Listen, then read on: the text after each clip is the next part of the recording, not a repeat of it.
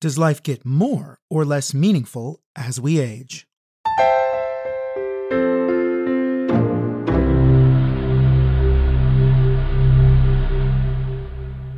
You're listening to Psychology in 10 Minutes. I'm David B. Feldman. This year, I turned 45. The moment passed without much commotion, although a few Zoom calls, text messages, and a couple brief visits from friends marked the day as special. Given that we were still in the midst of a pandemic, there were no big parties, dinners, or ceremonial unwrapping of gifts. Like most birthdays, however, it was an occasion for introspection for reminiscing about the past and looking to the future.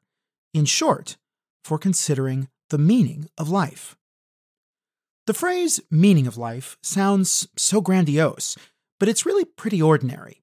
Anytime we ask questions like, Who am I and what should I be doing? We're pondering issues of meaning. Most of us first developed a sense of what our life means in adolescence, spurred on by the process of crafting our identity discovering our values, and adopting goals for the future. But meaning evolves with time.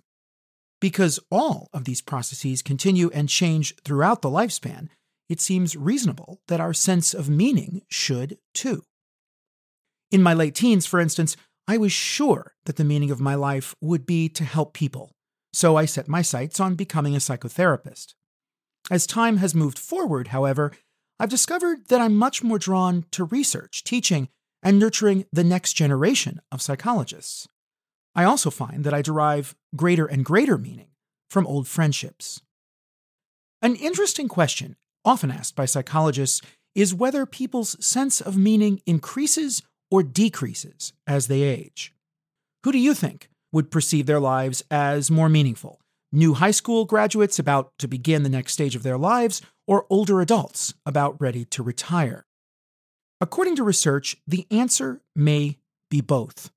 It depends on what kind of meaning we're talking about. Younger people tend to gain meaning through the pursuit of future goals, whereas older people tend to gain meaning through reflecting on past accomplishments. In one study, for instance, researchers surveyed almost 9,000 people from around the world ranging in age from their late teens to over 65. To assess meaning, they used a psychological test yielding two scores.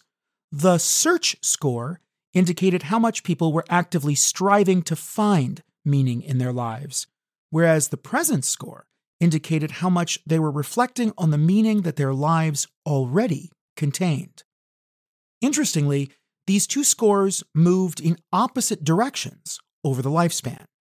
Whereas search scores were relatively high in younger people, they were lower for older adults. In contrast, presence scores were lower in younger people and higher in older adults.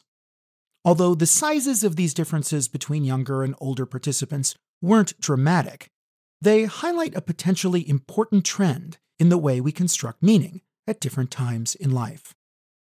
These findings are remarkably consistent with a classic theory proposed by Erik Erikson. If you've ever taken an introductory psychology course, chances are you've heard of his psychosocial stages of development. According to Erikson, between our teenage and middle age years, we're busy establishing our lives by undertaking tasks like finding someone to love, growing a career, and perhaps having children. But as people enter their mid 60s, they reduce this relentless pursuit, instead, looking back and asking, was this good? Perhaps because of this, research shows that elders report having fewer future focused goals than their younger counterparts and spending somewhat more time reminiscing about the past. In other words, for younger people, life's meaning hasn't yet fully unfolded. It's about future possibilities. As we age, however, meaning may be more about looking back and counting our blessings. At 45, I'm halfway between these two points. I'm definitely still looking to the future, finding excitement in the next goal, the next project, the next adventure. But I'm also glancing back, counting my blessings, calling old friends, and reminiscing about past adventures. No matter what stage of life we're in, however, it's nice to know that meaning is something that's within our reach. It's only a matter of whether we're reaching forward or reaching back.